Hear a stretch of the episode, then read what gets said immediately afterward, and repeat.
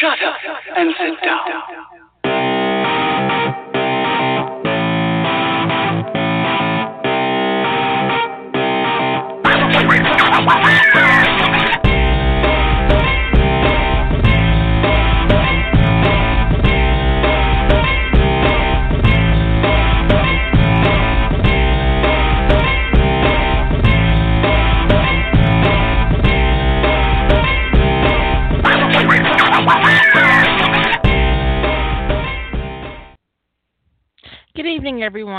Lady Holder's off having a life. I know. I know. Rest of us are stuck at home. She's out having dinner and shit. Um, I was, uh, this podcast is kind of out of the blue because, um, this is, uh, normally during this time of the year when we're in challenge. Um, I don't do podcasts, but uh, in case you missed it, if you've been paying attention to RT, I'm actually having a hard time writing, and it's not because um, I'm not in the mood to write. It's that I'm kind of physically incapable of writing, and no, I haven't broken anything. Um, I keep getting these headaches, and um, doctors are doing tests and everything, and it'll, it'll be fine. You know, don't need to worry about it. My MRI was cool. Um, although I do have a cyst in my sinus cavity, whatever the fuck that means. Anyways, anyways, my head's fine. I don't have a tumor. Um, but uh, uh, because my head hurts, I can't wear my headphones, and because I can't wear my headphones, I can't write. Have you ever heard anything so ridiculous? Um, anyways, so I've been um struggling with that, and um, writing is coming in spurts because it's just really. Uh, although I did the the part that I did post recently, um, I wore my headphones without music, and that actually kind of almost worked. Just the act of wearing my headphones. Anyway, it's just bizarreness. I, I can't even. I don't even know. I don't even know. I'm gonna figure it out though. Um, I have medication to take for my headaches, but uh, I can't do jack shit. I take that medication. I don't even get on the computer when I take that medication because um, I do craziness, uh, crazy ass things, and um, you guys don't need to see that shit. You might enjoy seeing that shit, but you don't need to see that shit. Lady Holders over on Facebook posting pictures of her food in the Bitch Squad chat, uh, which is a private chat. I probably shouldn't talk about because whenever I talk about my my my bitches, my squad, um, on the podcast, inevitably somebody emails me and asks me to stop playing favorites. Like I'm your mom. I'm not your fucking mom. I can have favorites. I have publicly named favorites on Facebook. Sometimes I have like two or three favorites at a time. That is my business. I'm not your mama. I ain't taking any of you assholes to raise. Except for the asshole I have downstairs that I married. Because if you got a husband, you know you got that's your first child. I'm just saying. Anyways, um yeah, I mean sometimes yeah, it happens. It it, it really does. Um people uh get bent. Um I um people have approached um certain members in the mod squad trying to figure out how to become my friend. And I don't know what that is. Um I don't know. We were talking earlier in the week about um being a writer's writer, which is kind of like being an actor's actor, um, in that I really enjoy um, the company of other writers. Um, I like the creativity that comes with that, and um, the the lessons you learn um, just by interacting with other writers. Um, it is my preference to be friends with other writers, and I know that sounds so weird and so crazy, but even in my, even in my, um, um even in meat space, um, the majority of my friends are writers. Um, the, the people that I interact with outside of my family or my husband are writers. Yes, Sybil, you could be my next favorite. I'm super fond of that art you did for me um, for Sentinels of Atlantis, um, where Bates I love the Bates one. It, it, it's like my favorite piece of fan art for um, Sentinels of Atlantis. I love it. That is you, right? That's you, Sybil? Or is there two Sybils? Okay, she's saying cool, so I think that is the same Sybil. I love that piece of art. It's my favorite. Of all the art I've gotten, and I've gotten some beautiful art for Ties That Bind. Um, and um, I've gotten some amazing art for Sentinels of Atlantis. I have a whole collection of um, Sentinels and guides and their um, spirit animals. I fucking love that gallery. It's beautiful.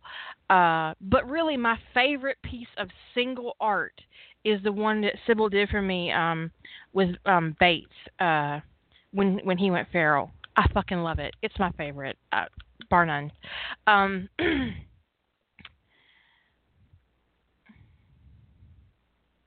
It is Bates, right? It's not John. It's Bates, right? It is it John? I don't think it's John. It's Bates. Okay. See, I thought it was, but I haven't looked at it in a while, and it's been a while since I worked on Sentinels of Atlantis. And sometimes I get my stories kind of, um, because I because I'm kind of prolific. You, you might have noticed. Um, I tend to sometimes my work kind of blends together for me. Um, and so I have to, when I start working on a project that I haven't worked on in a while, I have to read the whole project cover to cover so that I can get back into that that headspace for whatever I'm um, working on, um, because it's just craziness.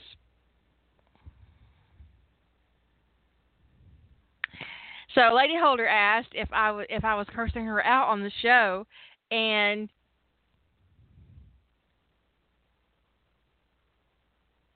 Azure totally had my back. Uh, I'm not cussing her out, the heifer, because she has a life and we don't.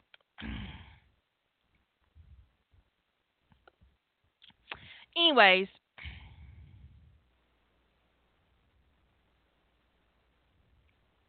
tonight's show, yeah, there's Jilly um, showing a picture of it. If you go to my, if you're listening to the podcast and you want to know what I'm talking about, if you go to my site and click on um, the Sentinels of Atlantis, um, you'll see an art gallery. And if you click on that, um, you'll see the gallery itself. And the picture that I'm speaking about specifically is a drawing, um, and it's the fifth picture over. And it is um, totally my favorite piece of art for Sentinels of Atlantis. Uh, it really just t- in total my favorite piece of art. I don't know what it, I don't know what it is about it. Um, it's just it really, I just I love it, uh, and I, I have beautiful art, and I love all my art. Um, but there's just something about it that's just it really I, I I think it boils down to that because Julie said it captured the scene.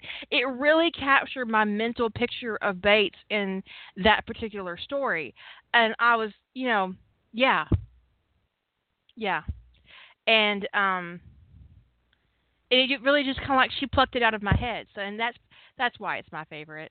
Uh, and it just uh, I love it. It's my favorite piece uh, for that reason. For that reason alone. Um, uh, but like I said, I used to I, I get a lot of I used to get a lot of beautiful art for Stargate. Um, I moved out of Stargate and a little bit, and but I'm getting back into it. Not the way everybody wanted me to.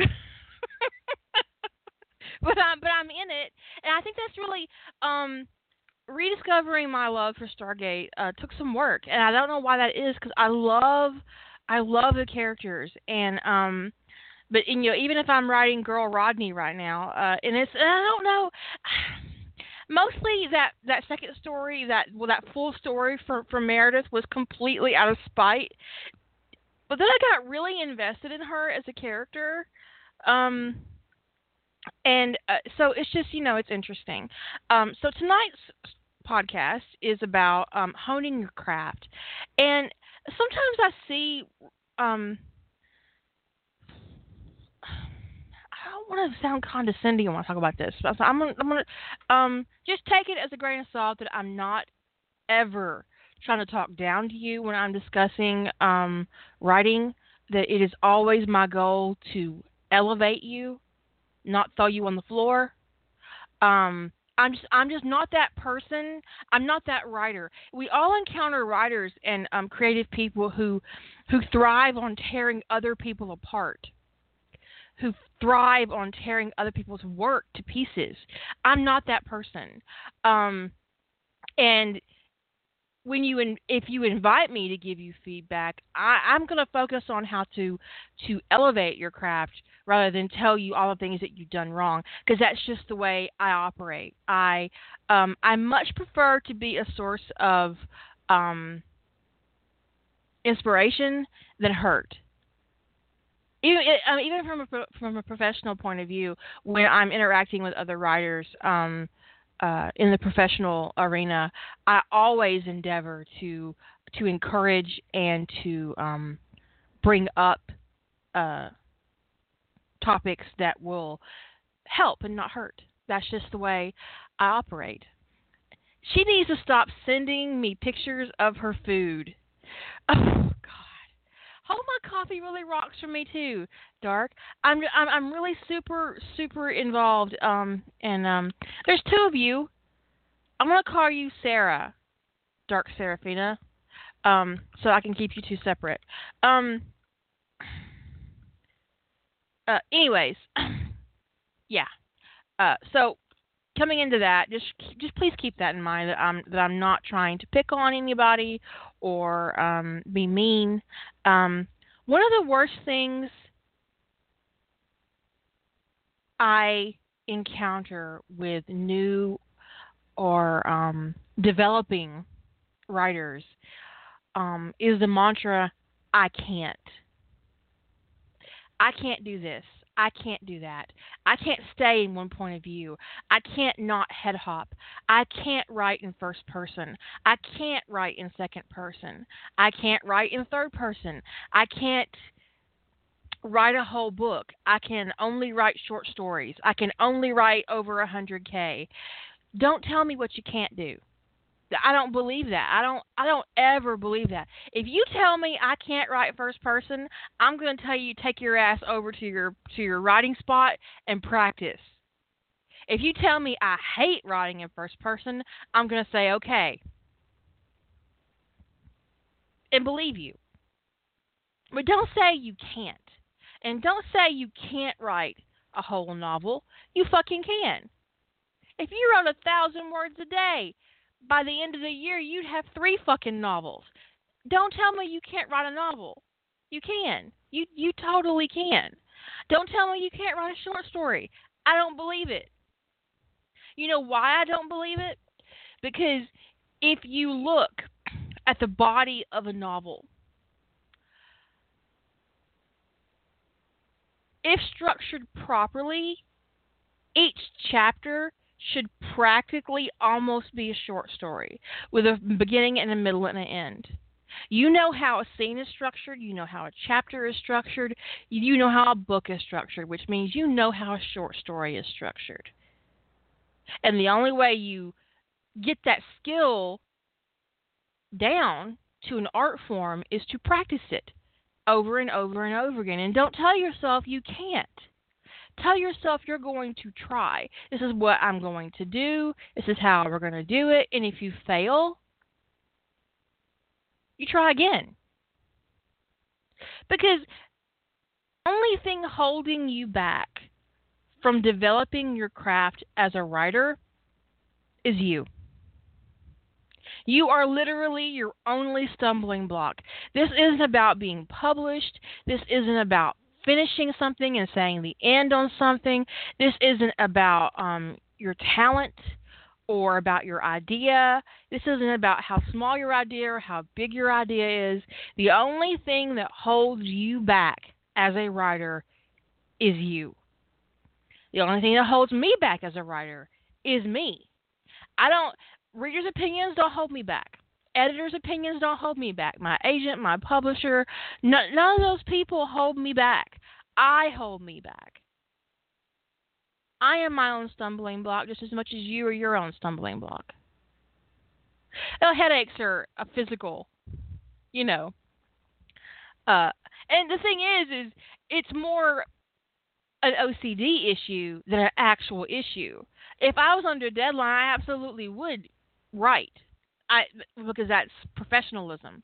Um, and I'm also comfortable with the fact that I've written about 12,000 words for the month already, and we've got 15 days left, and um, um, totally going to to be able to do it.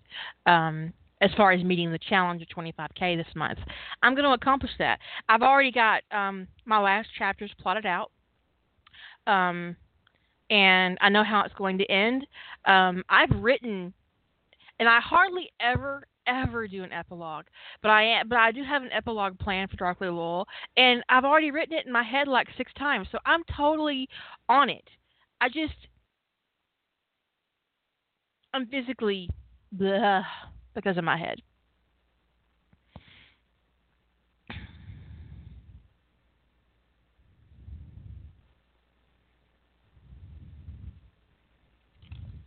Anyways, I have um I I had gotten myself uh, I'd made myself a milkshake before the podcast started, and I almost got it all drank before it started, but I have a little bit left. Um, headaches can screw with your process. Any kind of pain can be a mental can cause a mental deficit um, um, in your ability to be creative. Uh, but as far as your ability to learn new things about yourself as a writer and your craft, the only thing holding you back is you. Um, so don't say you can't. If you don't like it, say that. I don't like first person. I don't like to write in first person. I don't like to read in first person. Say it and own it. But to say you can't write in first person is a cop out, unless you, because because you can.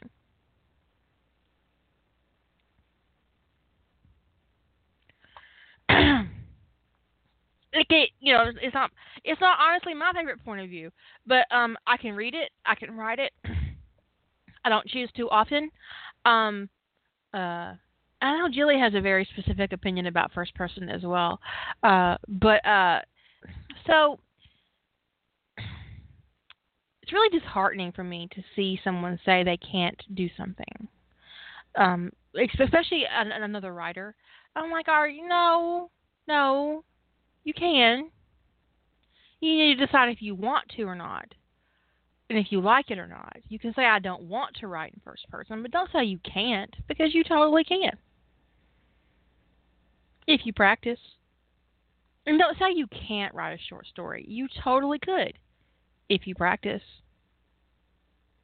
a little bit of word economics. Don't tell me you can't write a novel. If you can write 500 words a day, you can write a novel in a year. If you can write a thousand words a day, you can write three novels in a year. I'm just saying.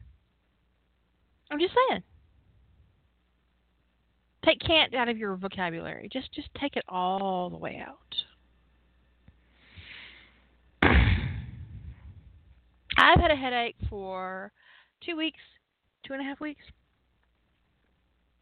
Um, it's off and on. I um, I have medicated it several times, uh, and there's just it's just here, and I don't know. Um, like I said, they're they're doing tests and stuff. Um, we'll figure it out. I have an eye exam coming up as well, and I, and I might just need a new prescription. It could be that simple. Uh, we shall see. But I've been told that the cyst in my sinus cavity is too small to be um, the reason that I'm having headaches. So who knows? Who knows? Who knows? It could be allergies. You know, the season is changing and all that stuff. But this is more um, a mental comfort issue because I could, like I said, I could write. I could force myself to write, and if I was under some kind of deadline, I totally would. I'm not sure I would enjoy it um, because part of the reason um, that I that I write um, with my headphones on with the music is it's it's um, it's an escape mechanism, you know, um, and uh, it takes away some of the pleasure, and it becomes more of a more of a job than anything else. And that you know, um, I don't want to view my hobby writing like a job. So because uh, it's my like Julie said, it's her refuge. It's mine too. It's um uh where I retreated when things got super stressful. Um for me um professionally and um I don't want to uh to damage that that comfort that I get from my hobby writing. But you know, so I think the worst and best advice anybody ever gives, um, and I give it, um, is when somebody asks, "How do you get better?" You get better by doing. Um, write every day. I tell everybody that write every day. It is easily the best and worst piece of advice I've ever given and ever received. Write every day. Because the implication is if you don't write every day, then you suck. and I get that. I'm like, oh, I suck today. I didn't write. I know that's not the intention behind the um the advice, uh, but you know, it becomes this uh kind of um this circle of uh like you feel really good when you write like like you've accomplished something. Yay i wrote today and and and you feel great about it and then the next day you don't write and suddenly you're a loser.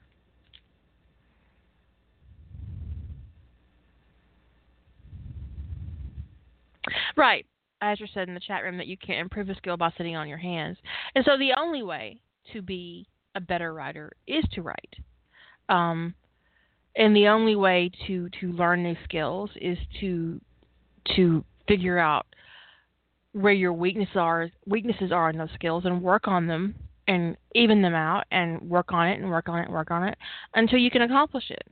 Um, writing isn't really a a space where you can be um, stagnant if you let yourself get into a place where you never experiment and you never try anything new, um, you never learn more about yourself as a writer. You tell you end up telling the same story over and over and over and over and over again.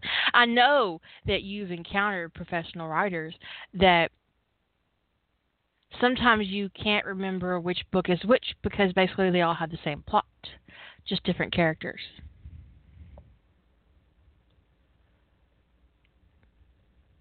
Now I know that I we we did a whole podcast on how there's just seven plots and an infinite way number of ways to tell them, but when you think about that, there is actually a big difference between, say, um, Cinderella and Pretty Woman, which is basically the same story.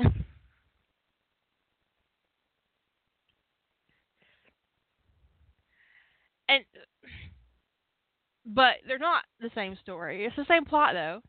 Uh, so, but when you encounter um, a writer who's kind of stuck in a rut, um, it can be really um, discomforting for you, you know, as a as a writer to encounter that kind of writer who is stuck in the same pattern a holding pattern where they um, never move out of their comfort zone.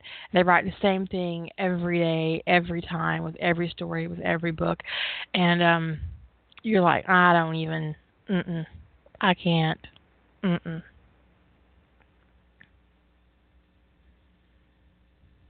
You have to wonder if they have anything else in them. You know, if if that's all they've got, that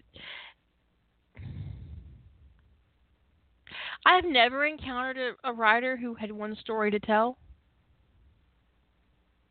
Maybe an autobiographical, you know, like like if you're telling your story like an autobiography, maybe.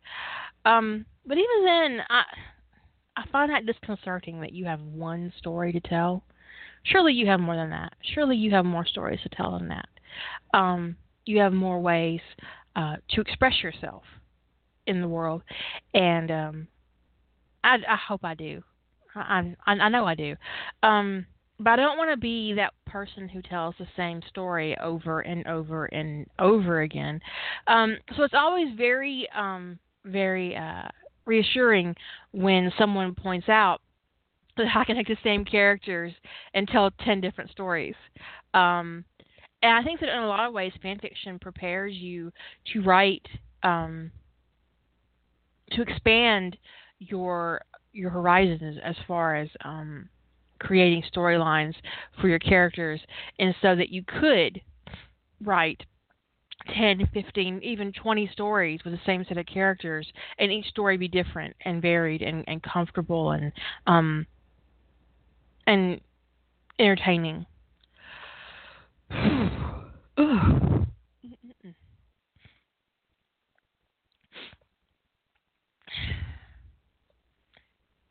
this you, Julie, on the line? Is that you? It is me. Hmm. I'm going to take some Advil.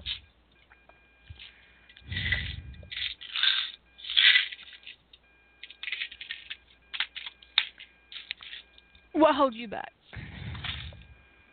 From writing? Mm, anything. Mm. Well, um, hmm.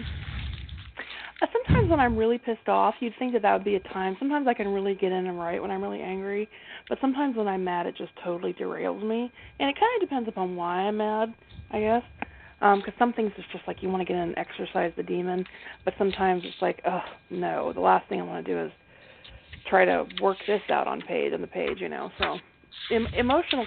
A lot of times, like being sad usually doesn't throw me off. Um, I haven't found that depressed throws me off too much, but it can. But definitely being angry can just make it really hard for me to settle down and write. Um, oh, really bad head cold. Really bad head cold can interfere with my ability to be a decent human being. Just in general. Write anything. yes. if I'm congested, you know, sinus pressure and the head pounding, um, but um I think what you know, writing is I I am kind of a little bit stuck on um there is an area where I'm a little bit stuck which is that I've started like two or three original works because I I have always wanted to be a, a a published author. So I've always wanted since I was a little kid. I always wanted to write a book. But um I don't know. There's like all this. There's all this neurotic stuff that keeps getting in the way. Um, and it, it's like you, I could, I could finish, and be neurotic afterwards, but it's, which would, you know, seem like the way to go is finish it and then be neurotic. But I, it just kind of get getting stalled out, being neurotic on the way. Um, like well writing really is my refuge it really is what i do to get away from all the stuff that's troubling. Um, and I worry that I wouldn't like it as much. I'm like, am I going to ruin what I love if I start doing it for money? Which seems kind of ridiculous when I say it out loud, but that's kind of what goes on in my head. Well, what you need and what I needed um, to to embrace, and I didn't um, until basically I was burned out. Uh, really, um, is that you never write for money. Hmm. Well, ever. true. Um, never, ever, ever write for money. Um, whether it I mean, and so write original, um, write short stories, write poetry, whatever, but never expect to make money off of it. Because I think that when you attach a, a monetary value to your work, um, at the onset, it creates um, stressors that you don't need. Now, I'm not saying go out and make, don't go, you know, give your shit away for free. Um, fan fiction, yes. Original work, no. Um, what I'm saying is, is that don't make money the goal. Right. Don't put money on the table till you're done. um, and a lot of writers write on spec. They write for market, and um, but I think that that kind of writing takes a certain kind of personality, and I don't have it. Uh, I uh, I just don't. It's kind of like the difference between dancing in the club and dancing on a pole in a club.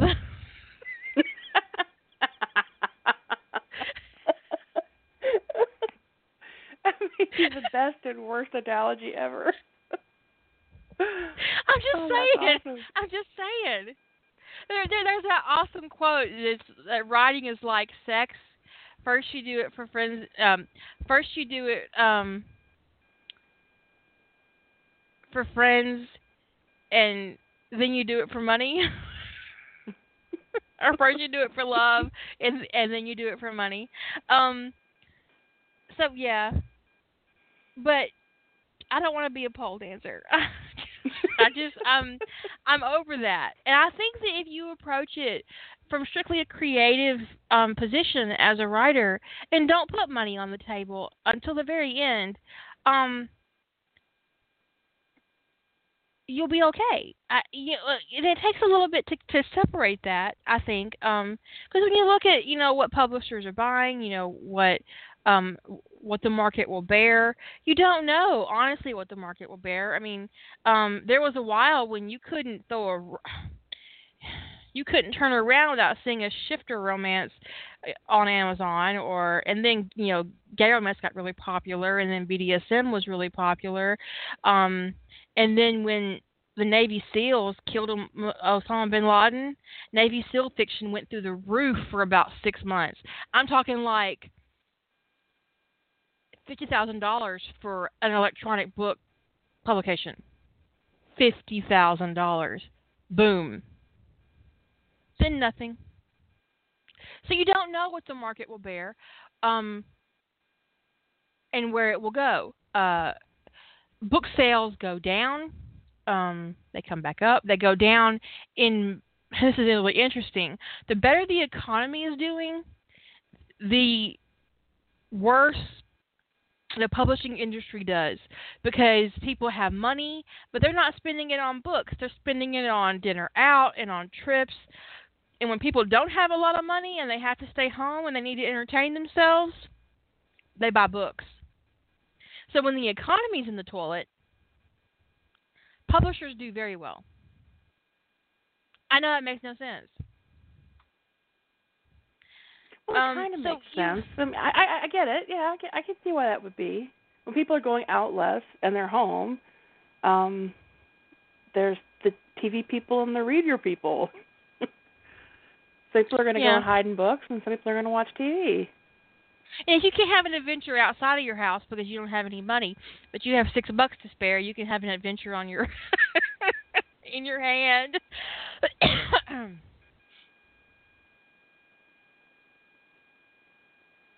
Dark said, Dark, um, Sarah says libraries run the same way. A higher usage in economic depression. Yeah, th- that's very true. That is very true. The um, you can see it in the parking lot. Like it's practically empty um the past year or so, but I've noticed recently that it's starting to get a little more busy over there. Around the time November happened. Mm, yeah. So the thing, well, what so what I would say is that never ever make the assumption you can make a living writing. Um, those kinds of careers happen very rarely. Uh, and see, the thing is, is that a lot of writers get disen- dis- disenchanted with it because they see writers like J.K. Rowling and E.L. James and um, they see all these really super pop, super popular writers. But for every one of those super popular, really rich writers, there are ten thousand writers who never even get published. And there are 5,000 writers who are trotting along behind them, um, mid-list, who have to work a second, who have to work outside the house and write at night, um, who wait tables during the day, write their ass off at night, and they're still publishing at Harlequin and St. Martin and Kensington, and I mean, Penguin, but they're not making enough money to live on. And also, when you publish with a big company like that, uh, let's say, for instance, I put a book at Penguin. okay. let's just say that I sold a book to Penguin. Um, yesterday. I sold a book to Penguin yesterday. This is hypothetical. I have not sold a book to Penguin. But let's say I did. So, I send the book off. Six, seven months from now, I get my edits. I'm not kidding. Three or four months after that, I might get my proof. Check the proof. Send the proof back. A couple of weeks later, a couple months later, depending on the publisher, it hits bookshelves. I may or may not see my cover until the day it comes out. I'm not kidding. it just depends on the publisher and whether or not you're J.K. Rowling or not. I'm not J.K. Rowling. Um, and more often than not, you don't even get a say in your cover. It just depends on the publisher. So my book's here. My publisher sends me my author copies. I got 30 or 40 of them. I have no idea what to do with them. Fabulous. Okay, so let's say I got an advance of maybe five thousand dollars. So I, I so I, I got that advance somewhere between I don't know um, the edits and the proof. So about six or seven months after I sent the book in, I get an advance of five thousand dollars. Okay, and my agent gets her cut. So I put my little check in the bank. I got my proof. I got my copies, and yay, it's on the bookshelves. It's over on Amazon, and I'm posting links and shit. When do you think I'm going to see another royalty check? Guess. Guess. Uh, six months after it's published. Oh, honey, you're so adorable. now that advance has to come out first. Oh, okay. So, because that's not free money. that's money they're giving you in advance on the assumption you're going to make that much money, right? Okay, so so you've got your advance. You've got five thousand dollars. Um, they take out the money they already sent you.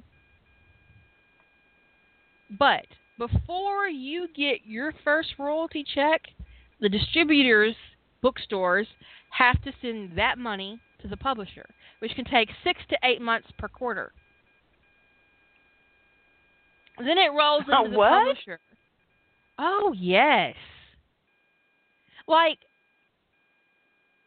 Amazon I think pays like um three months behind. Or maybe it's two. I don't remember. So like sales that happened in January are being paid out right now if you're um independently publishing at um Amazon. Okay. Wow. All right. Bookstores, bookstores six months to a year after publication date, money comes back into the publisher. Uh, three months pass, you get a check. So from the time it was contracted, minus your royalty, your advance, you might see money on a published novel in a, in a traditional publishing house 18 months after publication. If it earned out, you might get a statement with a bunch of zeros on it, letting you know that you're still earning out your your uh, your advance. How much money do you think you'd make on a mid-list book? Not a bestseller, um, just a mid-list. Mid-list book total, or without the without the advance? Total. Eight thousand dollars. Between ten and fifteen. Oh, okay. Over a period of about five years. That's ridiculous. I'm not kidding though. Oh my god. So that's why I tell you, never, ever, ever, ever, ever think that you're going to make money as a writer. And if that's your sole purpose for going into professional publishing, hang it up now. Not, I'm not talking to, to you specifically, but just in general to the audience. Um, don't write for money. Now, granted, if you are a prolific writer, by the time money starts coming in on that first book you've sold, you've already got two or three more books in the pipeline. Because um, my record for publishing um, in print was uh, four books in two years. Five. Five books in two years. Okay.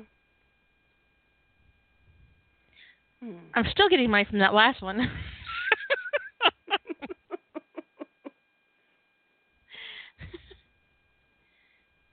this is true. It doesn't temporarily throw you into a higher higher tax bracket.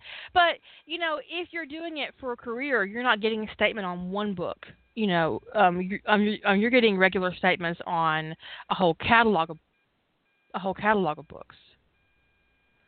Um, at one time, I had over 30 novels in um in print. So I was getting um I know, right? that wasn't a that was a very humble brag right there.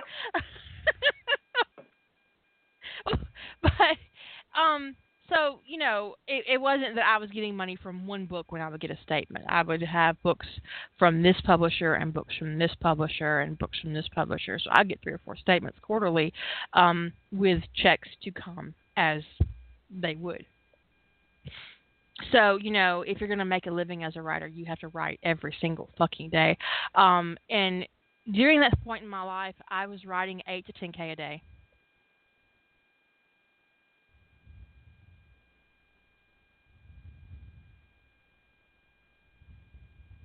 That's a lot of writing. Yeah, it burned me out. Trying to get that dollar, it burned me out. That's why I um I tell anybody don't don't do it. Don't write for money. If you want to be published professionally, go out there and do that shit. Work for it. Get you know, dig in, write. But don't approach your writing that way. Being an author is a business being a writer is a passion. Sarah asked me how many keyboards I go through in a year. Um, during that time, about four a year. Now, two or three a year.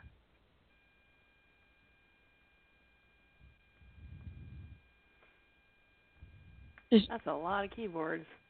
I just recently bought a new one. I think I had that last one for about eight months. So, but yeah, there was a time when it was a look, and already I've already worn off the um the letters on the A, the S. What is that? The E, and the I. Oh, and the N. My S, my S, I've my already- E, and my O are gone. Poor baby. I've already worn the paint off the keys. So. Able to claim manicures as a tax deduction. I've always done my own nails, um, unless I'm wearing false nails, and I couldn't claim those on my taxes. I fucking like to. Um, that's that shit's expensive. Oddly enough, my enter key hardly ever has the paint worn off of it. Although currently I'm I'm I'm rubbing a space uh, on my space bar. Uh, I have a little slick space where where my thumb rests when I'm typing. I wrote my first book on a brother typewriter. I know that just kind of really throws me. I, I mean, I had a I had a computer by the time I was twelve, so which is about when I started writing, other than outside of longhand and notebooks. Um, so I I can't I can't We had a imagine actually trying to write a. We uh, we had a computer in the living room, and so um, and um, writing my my writing was a very private part of me when I was young. So there was no writing in the living room. Um, I had my typewriter in my room with my notebooks.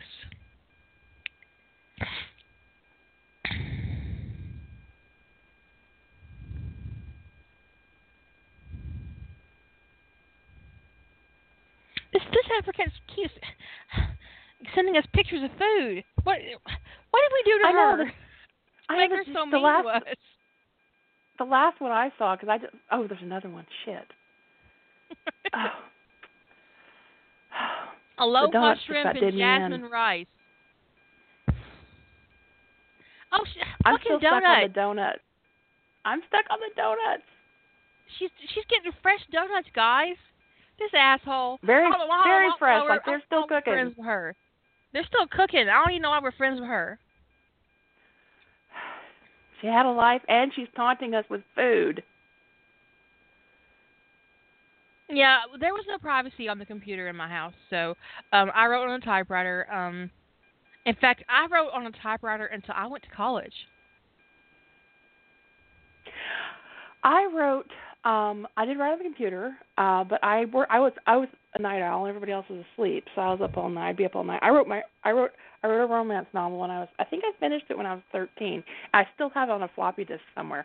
Not that I have any way of getting the data off that floppy disk at this point in time without buying some piece of computer equipment, but it's still floating around in the house somewhere. I think you can buy a little um floppy disk reader that's like U- USB.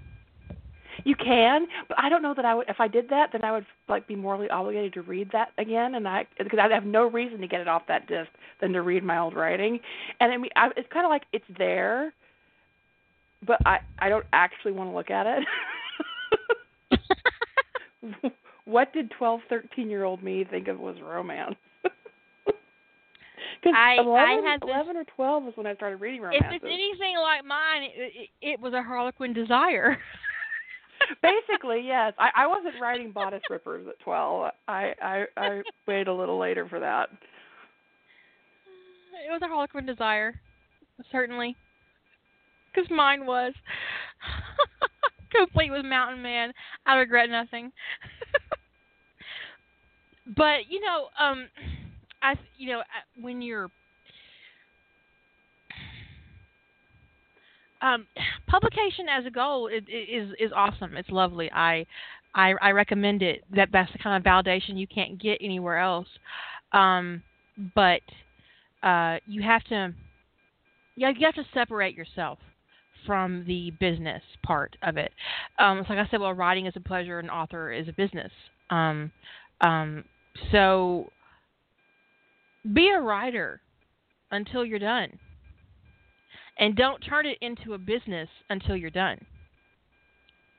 Because right now it's your word baby. It's not anything but when you get done and you've done your second draft, maybe your third, and you've gone through a beta, and you maybe you've had an alpha, and you've gone through and you fixed all your commas, um, or in your case, deleted some of your commas. Yes, deleting. remove, remove, remove. Are you sure you need that comma? You don't need that comma. Um, When in doubt, leave it out. Best comma rule ever. then you decide what you're going to do with it. Um, until you've decided that it's done, it's your baby. It doesn't belong to anybody else. Nobody gets to read it until you say it's it's yours. Nobody's judgment counts but yours. Nobody it doesn't matter what the market thinks or what the editor would think or what the publisher would want. That's your baby until you're done. And then when you're done, you're getting ready to put it out there in the world, it becomes a product. And you have to treat it like one. So if you send it to a publisher and they say, hey, I love this, but can you do this, this, and this?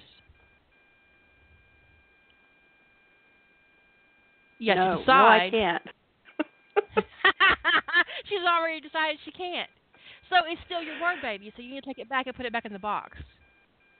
Yeah, and I mean it, it's gonna, you know, I, I do know that because I, I, I do recognize that, you know, if I am not at the point where I'm willing to hear criticism on something, I'm not at the point where I could turn it in for to, to a publisher. Well, it's not always a criticism. Sometimes it's as simple as, okay, you've sent us 80,000 words, we need 75. Yeah, and that, and that Or- right there, that's the biggest hurt. I could deal with criticism better than take five thousand words away. It's like what? And that's just a what do you matter of take logistics. 5,000 That's just words away? of physical um, publication as far as a traditional publishing house goes. And um, electronic publishing land, that's not such a big deal. Although there are publishers who have word limits, and you know, obviously, you know, because you don't want, especially with a new writer, when you have a new writer on the table, um, the more, the longer a book is, the the more expensive it, it will be to publish, to edit. Um, and so, if you have if you have a new writer on the block and, and you don't know their marketability, are you really going to pay to have 100k edited? Hmm. Which is why it's much easier to get into publishing houses, electronic publishing houses with smaller works to start. You prove your marketability, then send them 100k.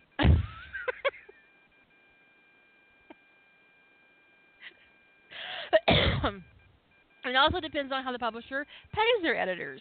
Are they paying by the word? Are they paying um, uh, royalties? Uh, so it all just depends on the publisher and, and how they work, and as far as um, uh, marketability and money and all that stuff. But don't make any mistake. Publication is a business, and you have to treat it like one. You can't um, be overly attached to your words, and you can't be sentimental about your work.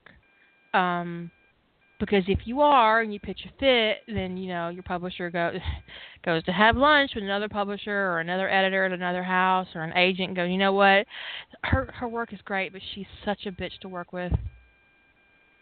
Mm. And one day, your marketability is going to be about even with how difficult you are to work with. They'll be like, you know what? I think I'll take this book over here because this author will do anything I say. And then you get told no.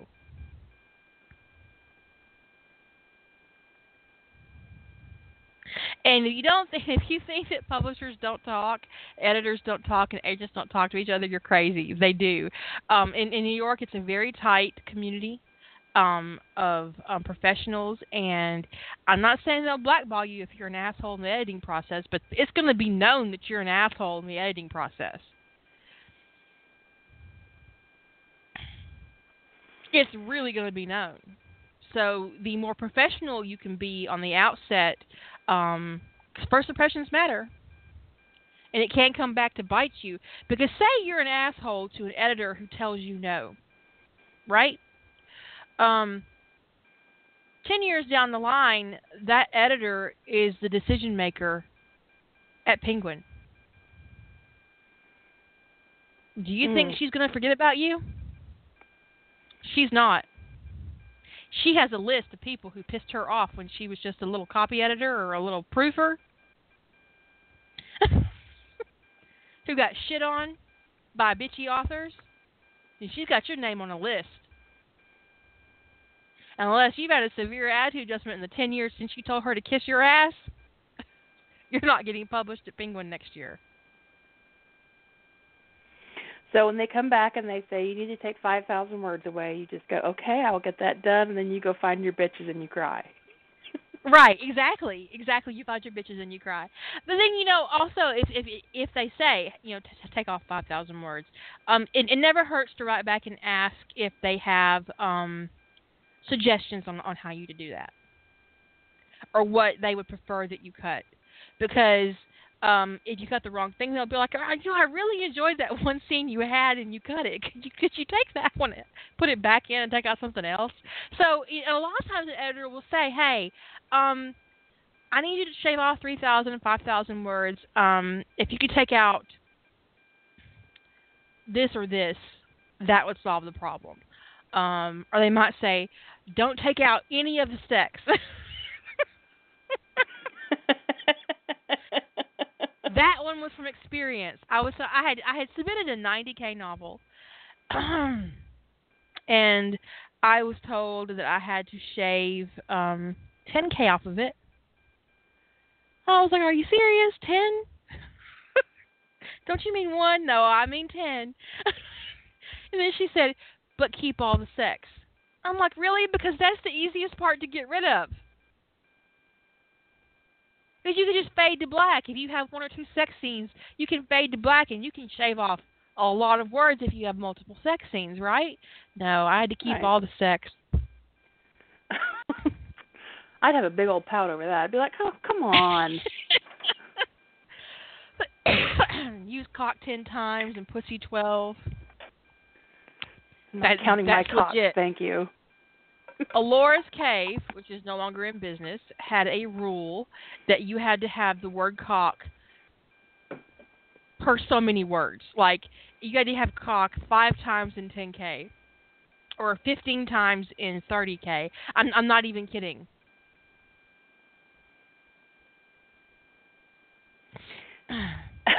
I don't think I could publish something like that. I'm like, I'm not going to sit here and count cocks for you.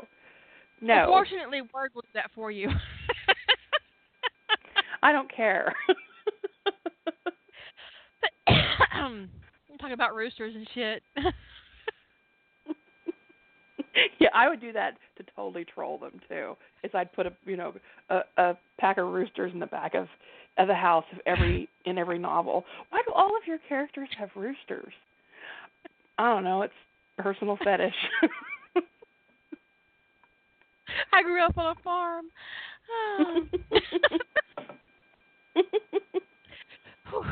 but no, I mean, you know, so uh just don't approach it like a business until you're done. And eventually you will have to treat it if if if you want to publish professionally, you will have to treat it like a product. And that's a difficult disconnect for a lot of people. Um some people never quite master it.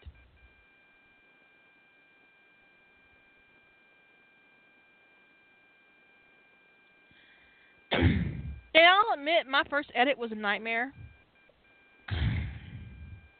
I was very quiet about it, though. I didn't bitch to anybody but my husband. But I gave him an earful. But it's also, you never know who knows who. Say you have a friend who's also published at this publishing house, and you bitch to her, and you don't know that this person is also actually the cousin of the editor you're bitching about. That's not my What if they're personal actually- experience, but I know the person it happened to. what if they're actually because editors can write under other edit under other names, right? What if it's actually the Right. editor you're bitching about? Is the author that you're talking to? Yeah, absolutely. Okay. Oh, I love such and such publisher, but this bitch who works for them, oh my God, she is such a cow, and you don't even know you're talking about the owner. Because you know, Ellora's Cave was owned by another was was owned by a writer. Uh, Loose Id is owned by a writer. Uh, Cobblestone's owned by a writer. You, you never know um, who you're going to encounter um, in a chat situation. Who knows who? Um, so you have to be really careful when you're approaching the professional market to behave um, in a certain way. That's why, that's why I don't allow you guys to bash writers on my site, on my Facebook, on my forums. Um, it's because it's just not something you should be comfortable doing. Because it might come back to bite you, and you can say, "Oh, Kira, I'm just bashing a fan fiction author." I got news for you. I I am confident in saying 60 to 75 percent of fan fiction writers are professionals in some fashion or another. Technical writers, editors, fiction writers, you name it, they're in fandom. They're paying attention. They see you. A writer is a writer and a reader is a reader. And there are plenty of readers in fandom who also happen to have um, translator. Yeah, absolutely. Translators, proofers, editors, um, cover artists, um, technical writers, uh, you name it. They're in fandom. Copyright lawyers. Don't bash writers. It can come back to bite you on the ass. Don't bash publishers because you you don't know who's paying attention. and what you might end up saying in front of somebody could could really damage your ability to to publish later because they pay attention to that stuff and they don't want some asshole in their um in their stable who who bashes other publishers and other writers because that just makes them look bad. I personally don't like to be associated with somebody who is constantly um harping on another writer and I know I did it to E.L. James. I know I lost my shit on that whole Fifty Shades of Grey being treated like a romance novel when it really actually should be an after school special. Um, and I keep it up as a reminder not to do that shit. It's my reminder from me that I made a big mistake and I'm owning it. Don't be like me. and I knew I knew before I did it that it was not a good idea, but I was just so infuriated about the way they were marketing that movie. That it just it it pushed me over the edge. I had a moment. Actually, I had a 2-hour event.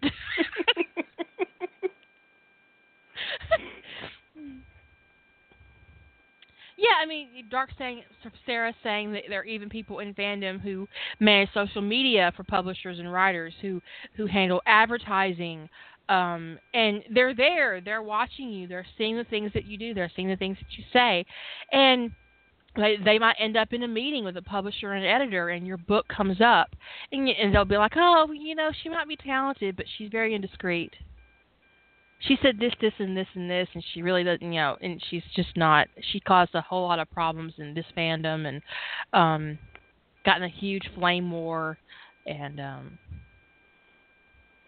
stalked somebody. I almost stuck my foot in it with an author on Facebook this week. Um and I, the only it, I think I think one of the only reasons I didn't, and it, well, it didn't have anything to do with her writing. It was something she had posted otherwise um, that caused a big controversy online. And ultimately, I just decided that I didn't want to be um, um, I didn't want to get into a flame war with with a with a writer um, at all. Um, so instead of getting it into it with the person who made what I would consider a, an inappropriate comment um, in social media, I instead went to you know the blog of one of the people who was having took issue with it and commented positively on their comment that you know I could appreciate where they were coming from and that I appreciated that what they had to say about it and all that kind of thing. And then otherwise just left it alone, you know, because I'm like I'm not getting into it with a writer on Facebook. I'm not doing it.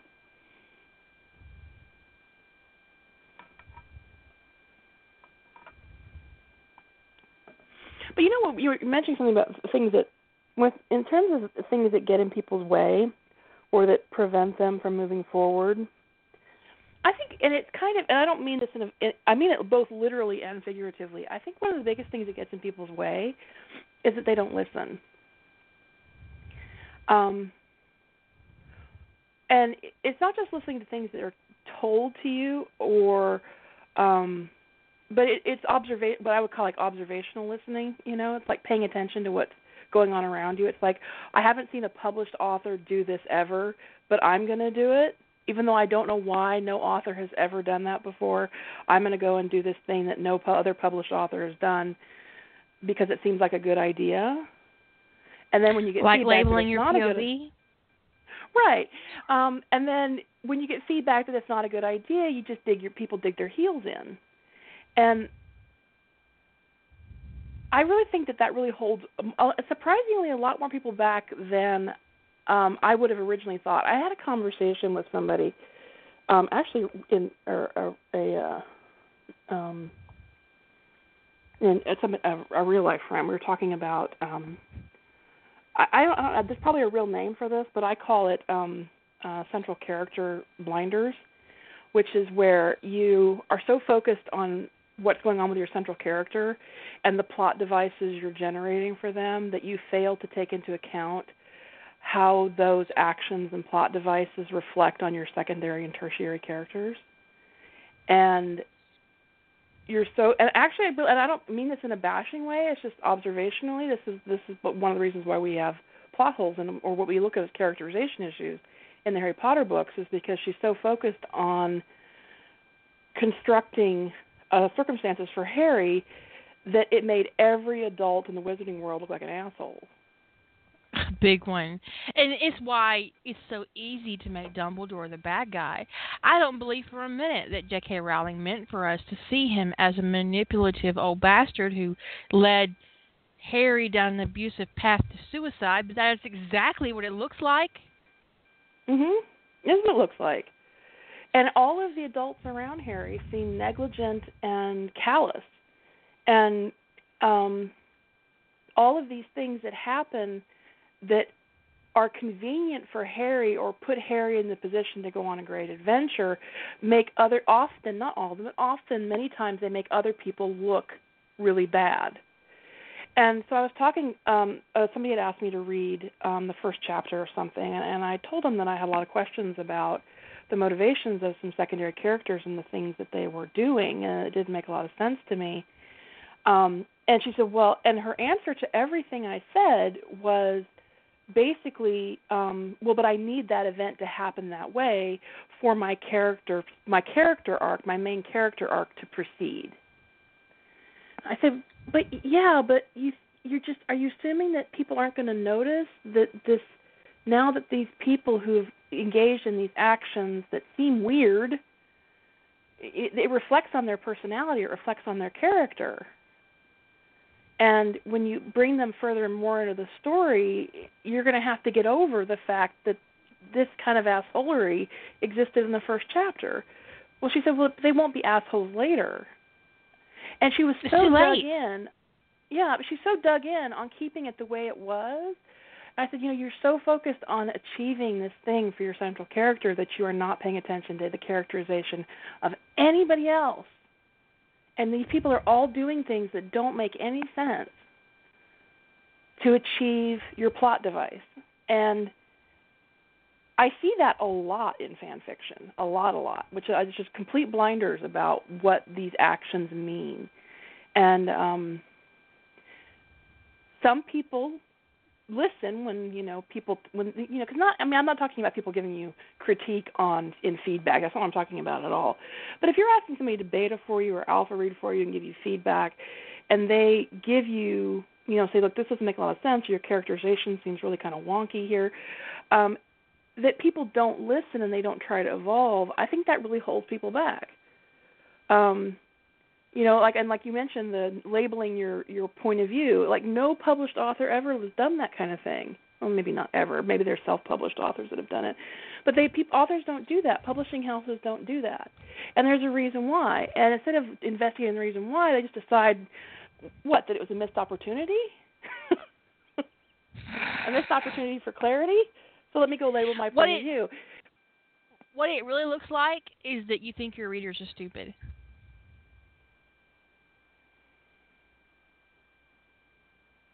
When you label your POV, you think your readers are stupid.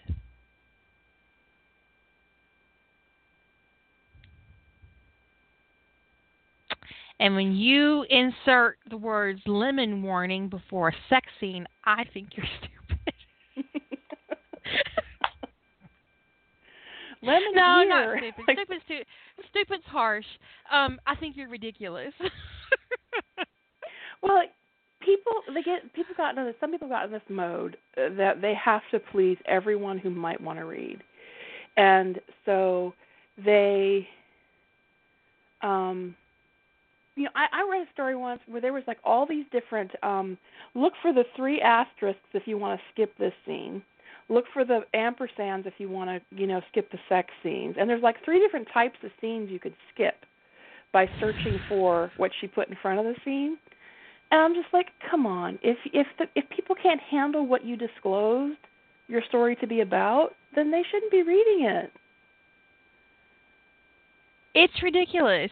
It's ridiculous to um I'm just not I actually had someone on my site ask me to label any future anal sexual things that happened in um Harry Potter and a Soulmate Bond so they could skip it. Fuck that and fuck you. I'm not gonna do it. I'm just I'm I'm not. You just yeah you, you have to take me butt sex and all, okay?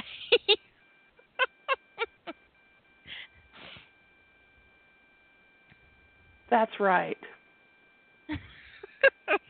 if you, you can't on handle adult, the butt sex, you don't need to see any of the rest of it.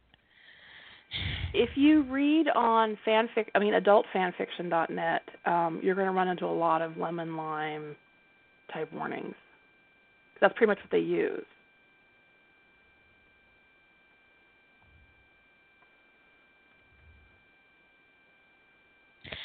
Christy says I've run into two or three published novels recently that were written in first person, but from several characters' point of view, but each POV, POV is labeled.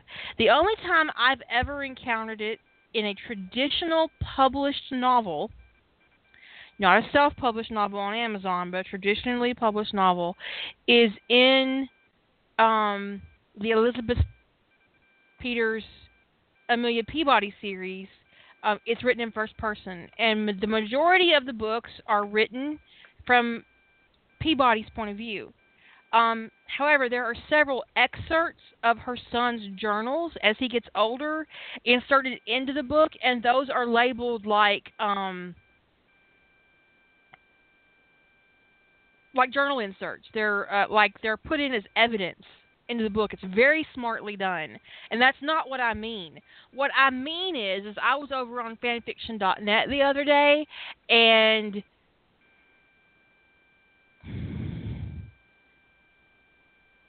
I don't know what it means, but they would ha- they had um normal POV and then there would be a scene where it would be characters name POV, character name POV and then normal POV again. And I'm like, what the fuck is the normal POV?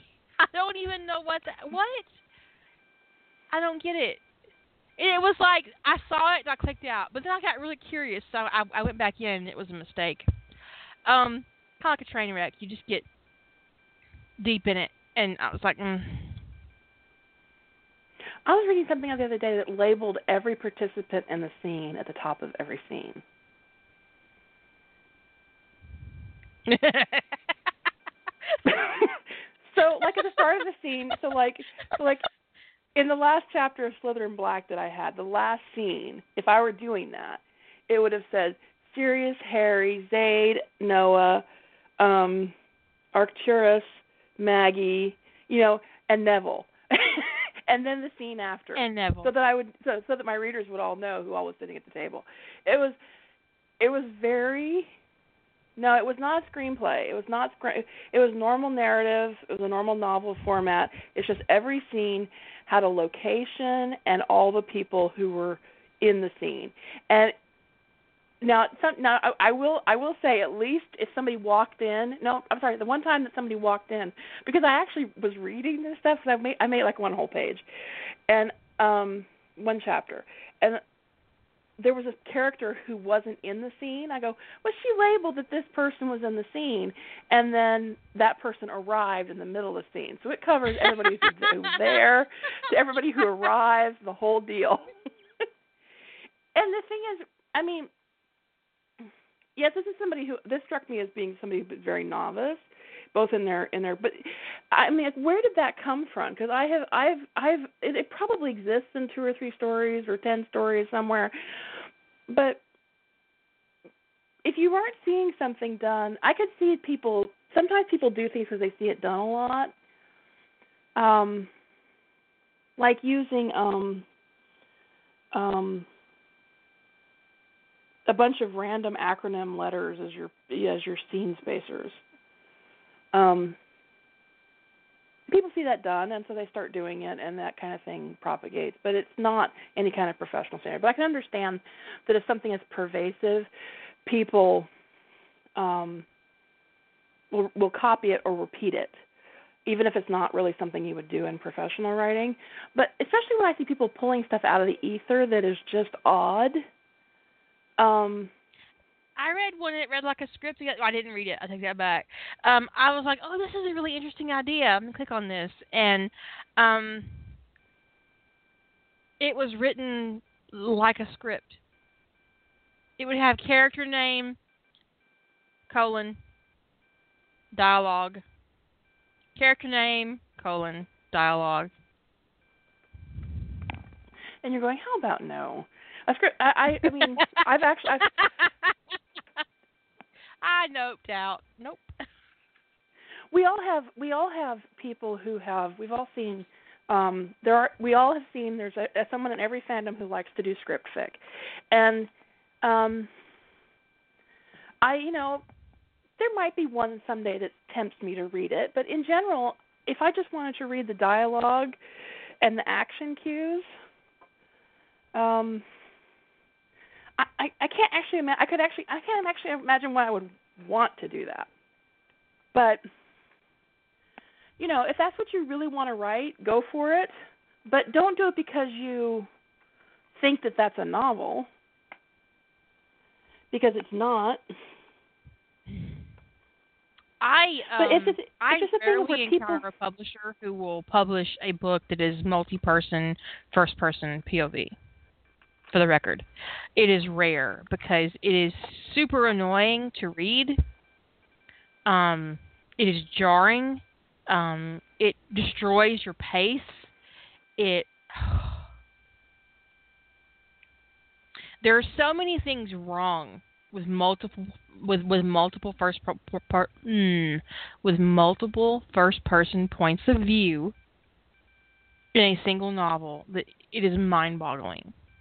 Now, if you want to insert POVs in a first person novel outside of your main character, the best way to do that is with journal entries like what um, they do in what Elizabeth Peters does in, in the in the Amelia Peabody series, um, emails, um, letters, articles in newspapers, um, extended conversations where um, an, another character gives your main character um, feedback on something that's happened.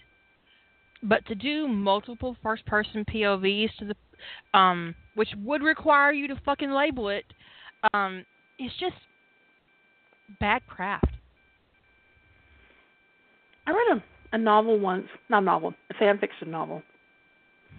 Um, it was a very long one that was it was alternating first person points of view. Um, the only way, the only reason why I even got through the novel, because in general I really didn't like it, because one of my feelings about first person point of view is that I'm getting to know. It's like a really, it's a very intimate point of view, and I'm really feeling as a reader, I'm feeling very connected with that character. And when I'm writing first person, I am really in that character's head. And both as a reader and as a writer, I find it jarring to have that that intimacy switch. It's deeply jarring because it is um it's it destroy like I said it it destroys your pace. It um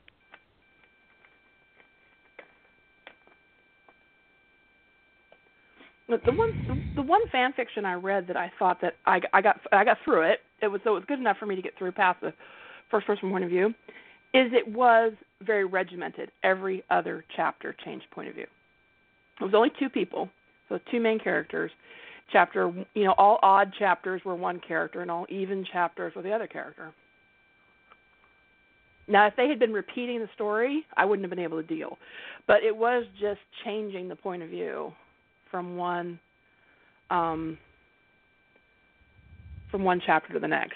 And that's the only reason why I could even follow it because it's really hard to um I don't know, it's just difficult. It's it's usually not a reading it's a reading experience. And the thing is it's a reading experience that is more tiring than pleasurable. Um which is one of the reasons why I don't read first person present tense is because I find that to be an exhausting point of view. first person present tense makes me nervous. Mhm. I read one. I read a present tense novel, a short story on AO3 recently, um, and like I told um, when I recommended it to you, that um, I I wasn't going to read it, but then I got into it, and I kind of forgot that it was in present tense, and that doesn't happen often, ever. So I was kind of surprised at myself. Um, it's a very interesting.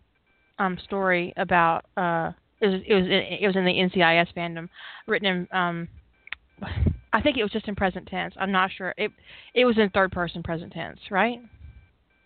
Did yeah, you read I think it? it was third person. Um, Um, maybe.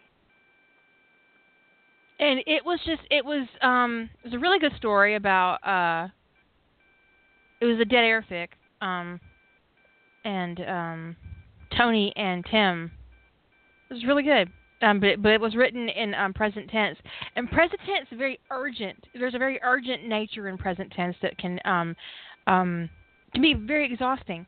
Um first person present tense is annoying. Yeah, I usually have a hard um a hard back on um on present tense stories, but there's a couple um that there's one I read. I read through it was a, it was a series actually. Um and I, I it's not a hugely long series. I think maybe total it's 40,000 words, maybe a little less than that. Um but I failed to even notice I was in present tense. Actually, It happens. first person present tense. It's first person present tense. And I didn't even and I knew it was first person, but I missed the present tense because I was really pulled into the story. Um and I just I was actually kind of stunned that it took me so long to notice that it was first person present tense. Well, that impli- that that tells you a lot about the writer, um, that they understood the nature of their beast um, very well, um, and the pace was on point, um, and the characterization was on point. Because if the thing is, if, if you're going to write in a in a POV that's very difficult to read, like first person present tense is, you have to be on your game on every single point. Your plot, your pace, your characters, they have your motivations, everything has to be bang, bang, bang, bang. Because any stumble and your reader is going to remember what they're reading in. Because the best first person book you'll ever read is a, is the book you forget is written in first person. Mhm. And you never forget um if if you're tired at the end, you didn't forget that it was written in first person. That's one reason why I really enjoy the Peabody books that Elizabeth Peters wrote. Um, they're written in first person. Uh, I picked up The Ape That Guards the Balance in a Barnes and Noble one night because my husband was looking um, for a particular book, and um, I was bored, and I was up in the front of the store, and it was a discount rack. And I picked up a hardcover, uh, and it was The Ape That Guards the Balance, and I had never read any of her work before, and it was like the seventh or eighth book in that series. I don't really remember. Um, and um, I read the first chapter standing there in front of the discount rack. and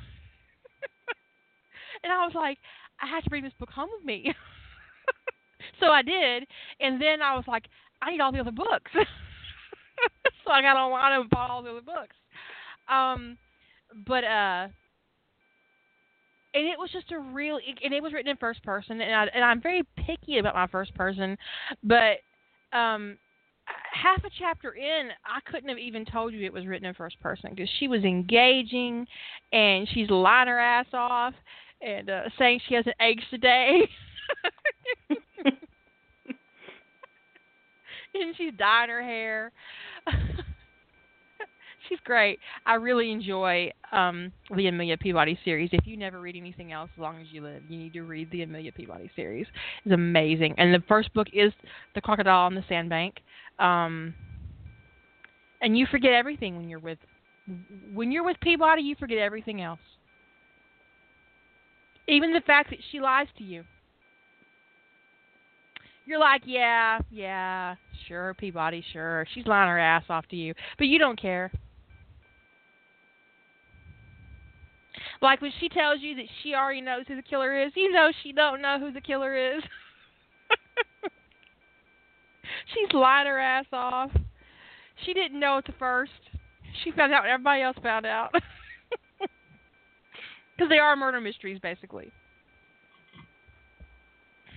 But they tell a great story. She's, I mean, she's just a great character. Very good.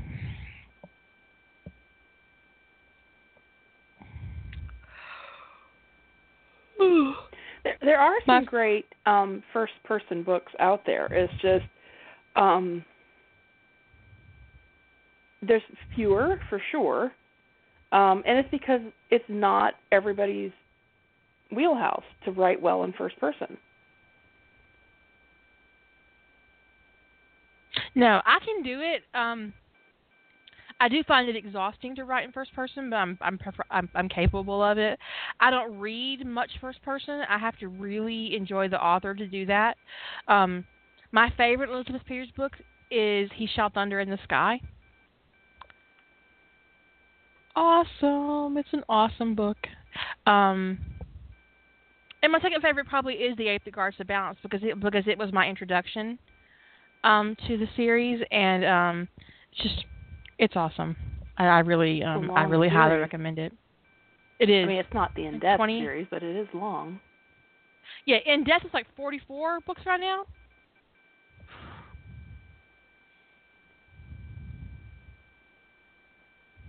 I see 19 books in the Amelia Peabody series. That's that sounds about right. That's a lot of books. Yeah. that's good shit too. Excellent. Highly recommend it. Um, there is so much you can learn about. Re- there is so much you can learn from reading a really good author.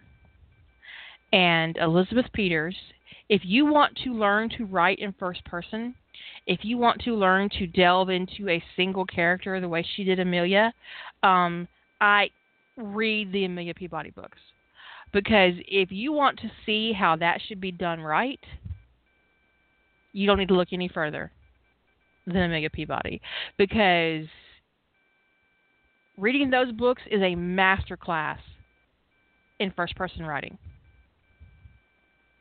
And you know, that's a question that I often want to ask some fanfic. I don't. I don't. I sit on my hands, but I don't ask it. Is I want to ask, do you read? Do you read something Right. that's not fan fiction? Do you read?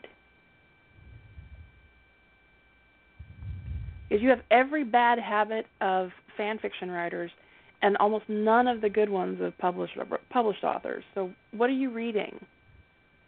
And what's really annoying is there are some fantastically talented fan fiction writers in fandom who are showing you how to do it right. Are you not reading them either? is that why you Or wrote they- the script? or they do and they just there's I, I want to say like ori- originality in and of itself is not necessarily a virtue. If you see everybody doing something a certain way and you decide that you are going to be different, being different for the sake of being different isn't necessarily better. It can also cause um, readers to become uncomfortable. If you buck the norm, um, for the sake of bucking the norm, um, you create a situation where your reader is like, "What? What the fuck? what is this?" Now, I'll be the first one to tell you, don't write for your readers, write for you. But come on, there Well, is a um, Writing for your readers and writing to be readable. if you don't care about being readable, then don't put it online. Right. Right for you, but don't inflict it on the rest of us. Go buck wild. Was that you know? snotty? That was probably snotty. I'm gonna get an email about that.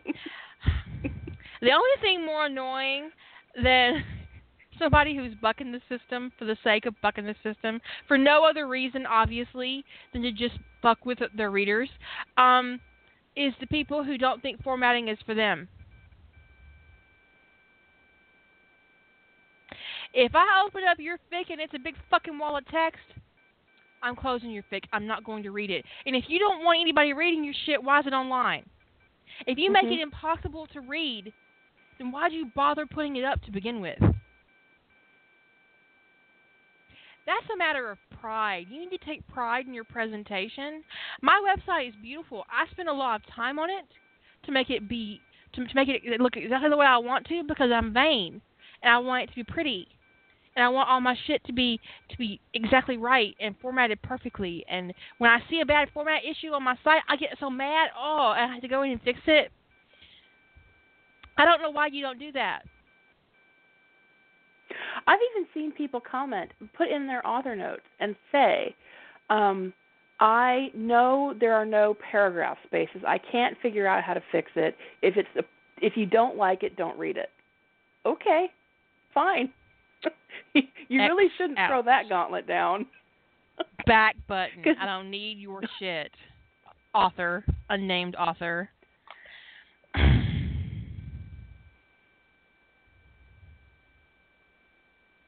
And who decided it was a good idea? And I know it was a uh, we talked we talked this about this before, but I'm gonna give pro tip: characters do not share the same fucking paragraph in dialogue. Stop Oh. it. And and I gotta say this. in modern fiction writing. I gotta say this, folks. Your descriptive beats and your action beats typically go with the dialogue of the person who is speaking. Because it is, ah, I just about lost my shit. I was reading this, reading, and this happens. It happens more often than I would like to admit, where Jack speaks, Daniel responds, new paragraph. Daniel speaks, Jack's action beat, new paragraph. And I was like, if you're because you're they're using like using descriptive beats or action beats in place of dialogue tags to help indicate the speaker, but they're off. They're they're off. So Jack's descriptive They're beats are with Daniel's dialogue, and I just oh I was ready to rip my hair out. I couldn't. I had to. I had to. I had to nope out of that shit. So what she's saying, for those of you who the technical terms are kind of going over your head, what she's saying is the following: I'm going to give you a piece of Daniel's dialogue and Jack's response, and it will be one paragraph. Shut up, Jack. Period. End quote. Jack raised an eyebrow. Paragraph break. Right. When it really should be, quote, shut up, Jack. Shut up, comma, Jack. Period. End quote. Paragraph break. Jack raised an eyebrow. And then Jack speaks with Jack's raised eyebrow. I'm very good at that because I because when I I had a problem with carpal tunnel and I had to use fucking dragon speaking naturally and when you are riding dragon speaking naturally you have to do that. oh, you do. It's it's it's kind of hysterical. It's like, quote, Open quote. shut up, Holy comma, shit. Jack, period, close quote. and it's you're trading yourself as much as you are the software. It comes off very clinical. It comes out very. Your writing can feel very clinical. So some, one one time that I had to use Dragon, um, and it was because I couldn't use two. I, I one-handed typing is not for me, but I had one hand in a splint. But my right it was my non it was my non-dominant hand in a splint.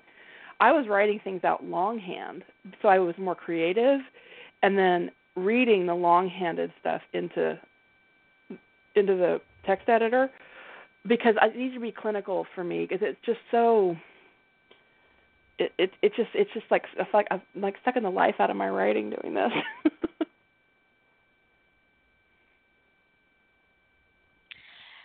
Echo asked, "How did it feel to write a sex scene in Dragon? Do you want to hear my sex scene in Dragon? Greater than insert sex scene less than paragraph break." because there was absolutely no way I was writing a sex scene out loud. it just because there's there are a few things in my writing craft that I'm super proud of, but my sex scenes and my dialogue are really important to me. Um, and there's nothing organic or flowing or intimate about writing a sex scene using dragon speaking naturally. It's just not going to happen. no, it's just terrible. It's terrible. And yeah, that's not that's another thing. There's another thing. Things people don't listen to. Is one of the pieces, pieces of advice I give people who are struggling with dialogue is read it out loud. And if your dialogue makes you tight, makes you cringe when you read it out loud, you've got a problem. If you think when you read it out loud it sounds melodramatic, it's melodramatic. and yet and yet either people won't do it, they won't take the time to do it, or they tell me, "Well, it sounded a little bit weird when I read it, but I figured it was okay." No, it wasn't. No. no. It was not okay. No, it was hundred nutter. percent not okay. I've been doing a um what, what did I call it? A sojourn. Is, is that is that how you say that? Sojourn. Sojourn? Yeah, sojourn. Sojourn. However, however you want to pronounce it. Through the Go. NCIS fandom because I'm having a hard Oh. time writing, as you know. Um, and I'm gonna go on record right now and tell you I have had my share of sex with men. Probably more than my share. I probably had my share and Lady Holder's share because she wasn't nearly her whore phase didn't last nearly as long as mine did. Um, if she even had a whore phase. Um, men do not roar. R O A R in bed. I have no. It absolutely does not happen. Nobody roars in bed like a fucking lion, okay? It does not happen. Moaning, groaning, sometimes an occasional holy shit shout kind of thing, but roaring. What was the other one? I I wrote it down because it was Howl. so terrible. Howl. Howl. Oh. Tony howled. I'm like, well, are you fucking serious? He's not a werewolf. Why is he howling? There's no point for this. Why is he howling? And Gibbs is roaring and Tony's howling, and I'm like, oh my god, that's not what that happens. That's not how that happens. Virgin, you need to stop writing sex scenes. I, Bello. Bello was the other one. Thank you, Azure. Bello. Gibbs bellows a lot in, in NCIS, and I don't fucking get. I don't. Grunting is what pigs do, not what people do. I know it probably happens actually grunting, but grunting is not sexy. Don't use grunting. Moan, Now, this is groan. this is the where the evilness that is um the early days of fandom I think comes from is that somebody told us that and it, to some degree it's true there's like, there's like a kernel of truth in there which is you have to watch being repetitive and people took that to the nth degree which is where they're looking for synonyms for everything and not everything needs a synonym, synonym or should have a synonym. Some things you just should not substitute. You, there's just no bellowing in sex. Okay? There's no actual screaming in sex unless you're a screamer. And those are rare. Those are actually pretty rare. I, although I, think in did my date a whole man life, once. There's only one one He was screamer. It was Hmm. never a dude. It was never a dude. I, I've I've I've never never slept with a guy screamer. But I did sleep with a man over. once that moaned like a woman. He moaned like a woman when he came. It was kind of hot, I have to say.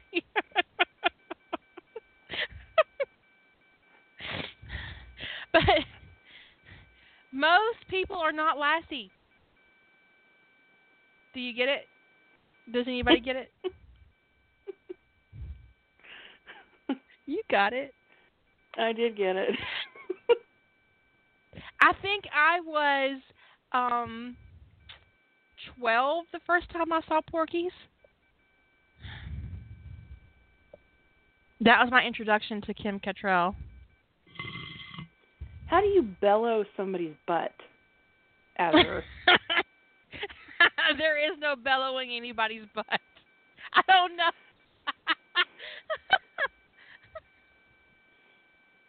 I just the NCIS fandom is killing me over this roaring and the bellowing and um and I told um the bitches last night that the more I read NCIS, the more I see that Gibbs slap that Gibbs slap to the back of the head as abuse. It's It physical abuse. abuse.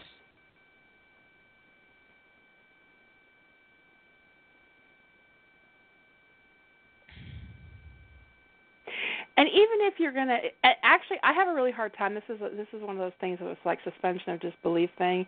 It's like it dies off the balcony. I have a really hard time when I'm reading a story where they get into a relationship and the head slaps continue, including it at home. That can be used, not always, but it's sometimes I if the story is really good, I can try to get past it. But usually that's a big deal breaker. It's a big noping right out for me. Is if the if if if they've gotten into a relationship and Tony hasn't put a stop to that shit.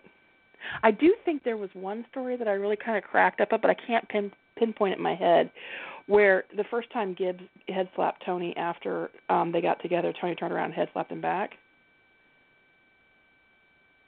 I want to read that. And that's the way it should be. I'll be like, look, you can't slap my head anymore. You can slap my ass. you can slap my ass as much as you want, baby. But you can't slap my head. But I wouldn't tolerate that head slapping anyway. The first time Gibbs did that to me, I would have punched him in the face. Yeah.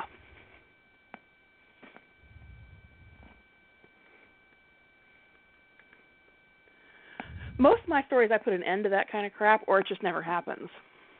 That's why when I wrote my Sentinel story, the one and only time that Gibbs t- um, slapped Tony in the back of the head, his um, spirit animal came out and taught him a lesson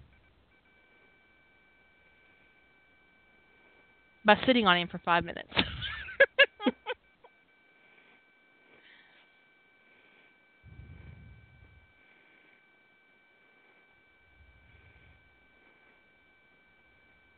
Because no, it's abuse. I,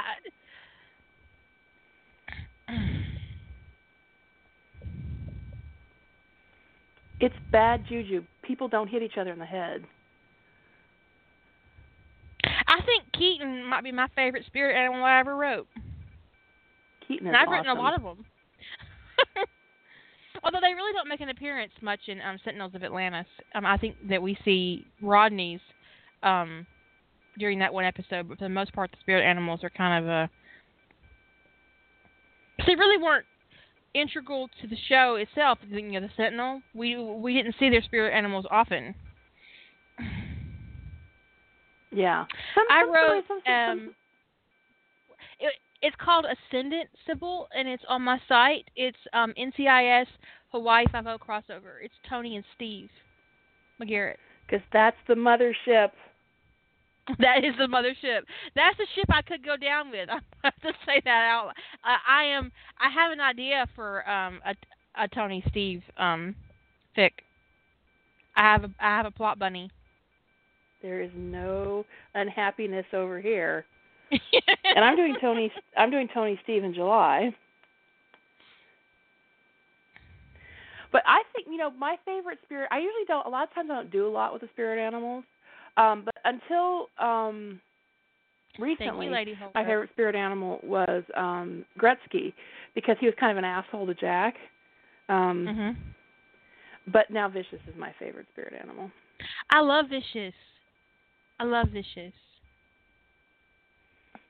She's a little badass, and she gives Gibbs a lot of shit in the sequel that I'm working on. Yay! I'm so excited.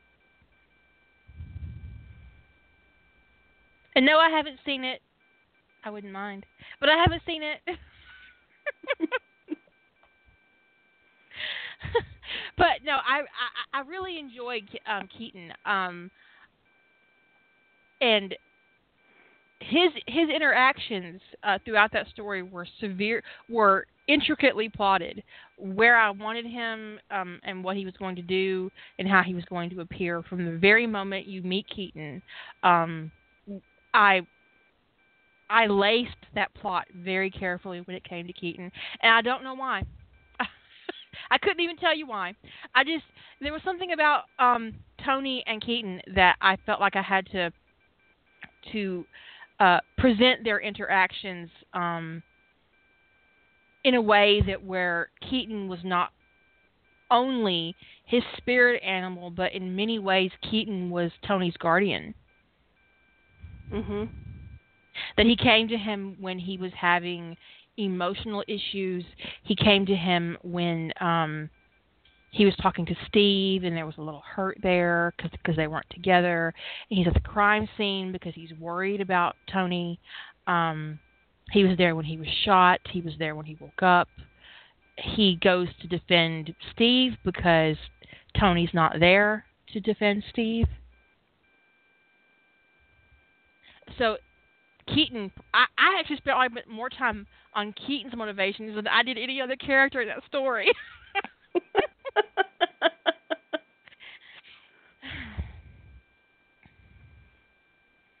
yeah, like making sick now, piss his pants. Um, but I, I really would like to spend a lot more time um, writing a spirit animal like Keaton, where Keat, where um, the spirit animal is um,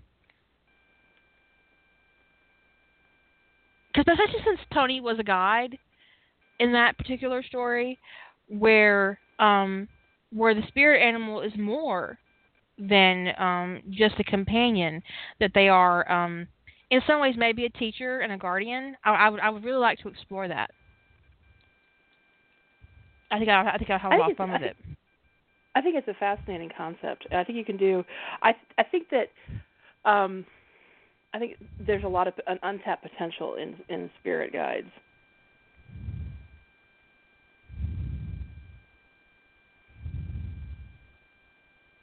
What would be really interesting, and I don't know if anybody's done this because I, um, I never read a lot of um the Sentinel. I mean, there was a time when I read, um, I once came into possession of I I got on a Yahoo group or something, and I said, okay, give me a list of the fics I need to read for the Sentinel.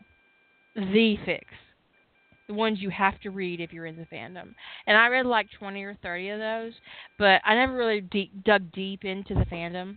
Um, um, but I would like to write a story where you kind of mix the um my my head canon for the animagus in Harry Potter and the spirit animal and the Sentinel.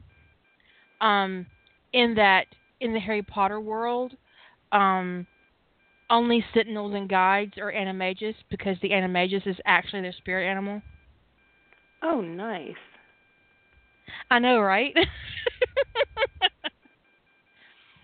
this is a sort of a question. I would never write. I, I I'm not never. I can't. I never. I try not to ever say never, but um, I can't conceive of a situation under which I would give a spirit guide a point of view in a story. Unless I was, uh, I, I agree. Un- unless I was writing um that Harry Potter animagus headcanon thing that I just did myself to myself, um, where Harry turns into his spirit animal. But th- that would still be Harry's point of view.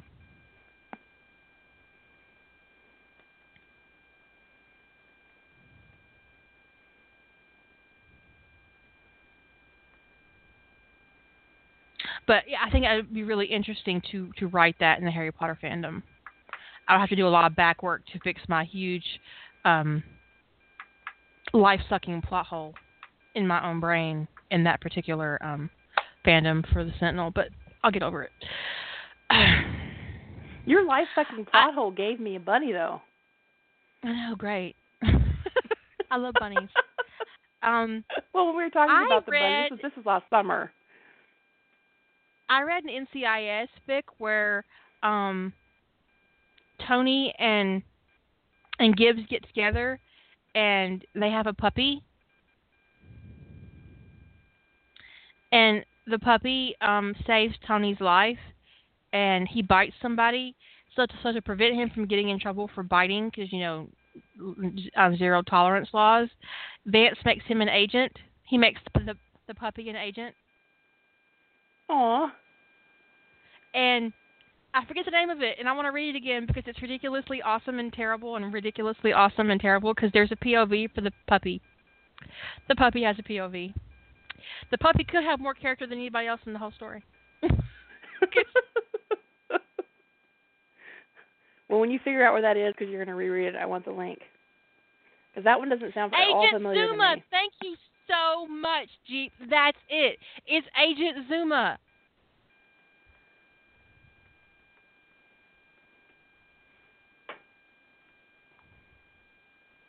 It is super cute. It is so ridiculously, adorably cute. And at no point earlier when I was saying how ridiculously cute it was was I was I criticizing because it is adorable and it's the first time I've ever read an animal's point of view where I didn't get mad.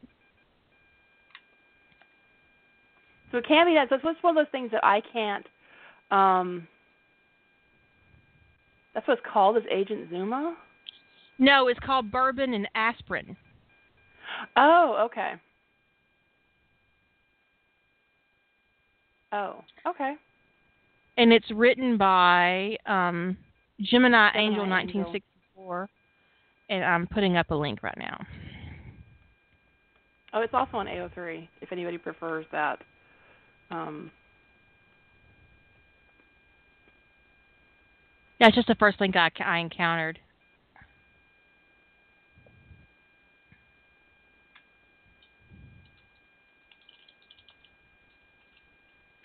there you go. I think There's AO3 is easier to navigate because it has the series. It has the whole series. But there is um, like even one 14 part that's like totally in the dog's point of view, and it's fucking adorable. I don't even. But yeah, it's called um, the Bourbon and Aspirin Universe by Gemini Angel, um, and uh, yeah, I'm gonna go ahead and put a link in the um, podcast while I'm thinking about it because somebody will inevitably listen to this and want to be able to find it.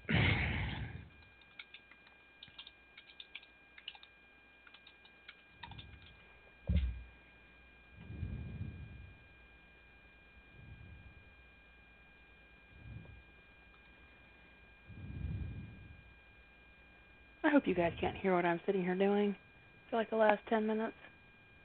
Uh, no. Well, good. but it is that it, it is that straight. it is a they have to get married story. Um, No, I haven't, I haven't read this one, but one, it, one of my favorite NCIS stories is not they have to get married, but they get a marriage of convenience thing. Is that the one where t- they have to get married for Tony's inheritance? Yeah, Forever Thing by Alan's Cult. That's one of my favorite NCIS. yeah, I, I read that recently and I really enjoyed it. Yeah. But yeah, I've been I, I- I've been skipping through NCIS fandom um, for good and bad.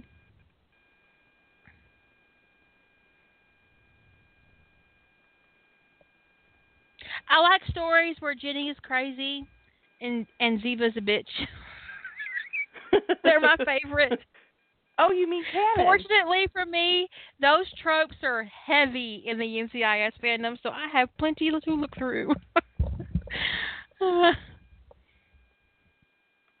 but one problem I do have with the NCIS fandom is there are a lot of stories that are not appropriately warned for. I had to nope out of three fics yesterday for rape that was not warned for.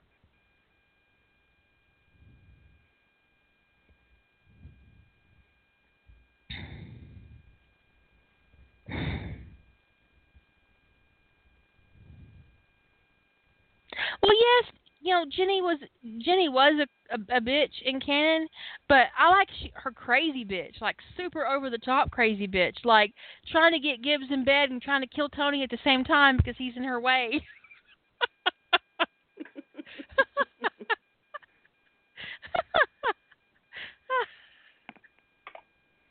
I like, yeah, Full Metal Jacket, Full Metal Jacket Jenny, just all up in it insane.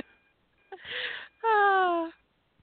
yeah, Ziva is a cow. That is that is good. Ziva is totally a cow. Um,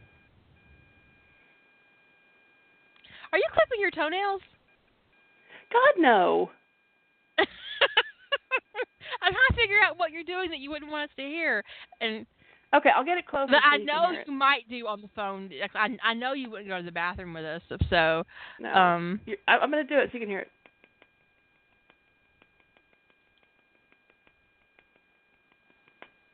You hear that? Yeah, but I don't know what it is. I am using a metal rod to slap the hives on my calf.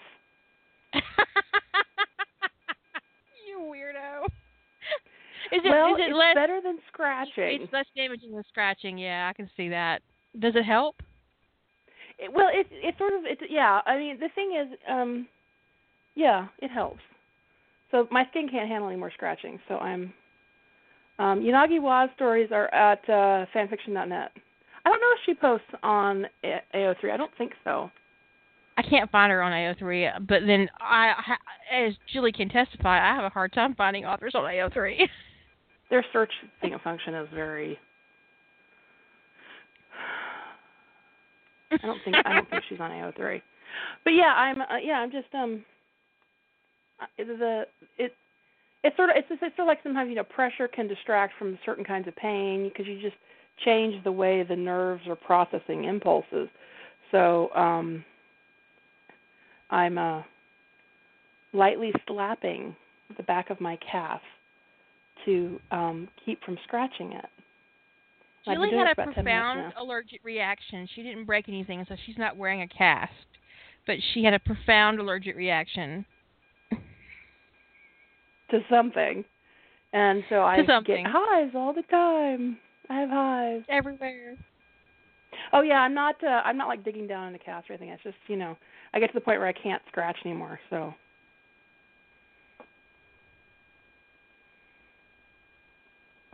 so I smack them.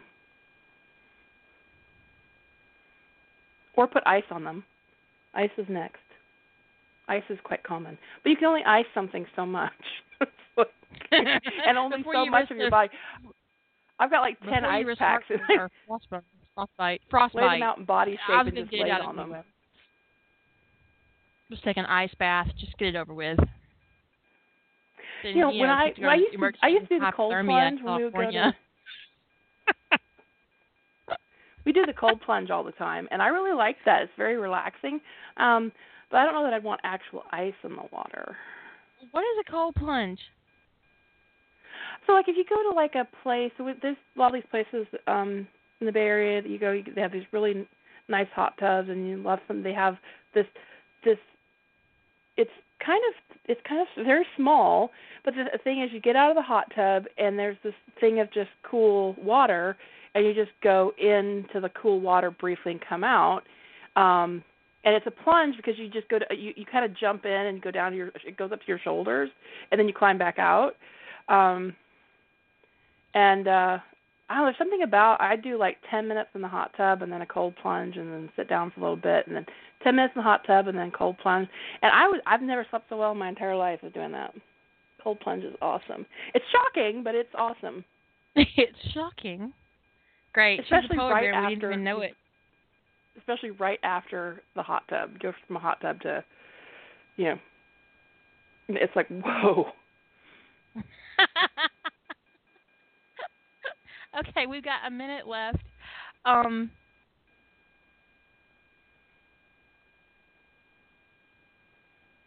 I don't have anything really else to talk about. Um, like I said, I'm trying to write. Read Agent Zuma. It's fucking hilarious and ridiculously awesome. I promise. Um, the dog's point of view is great and magical. a magical point Agent of view. Agent Zuma is the best. right down to his Superman socks. Anyways, catch you on the flip side. You guys have a great weekend. Say goodnight, Julie. Good night everyone.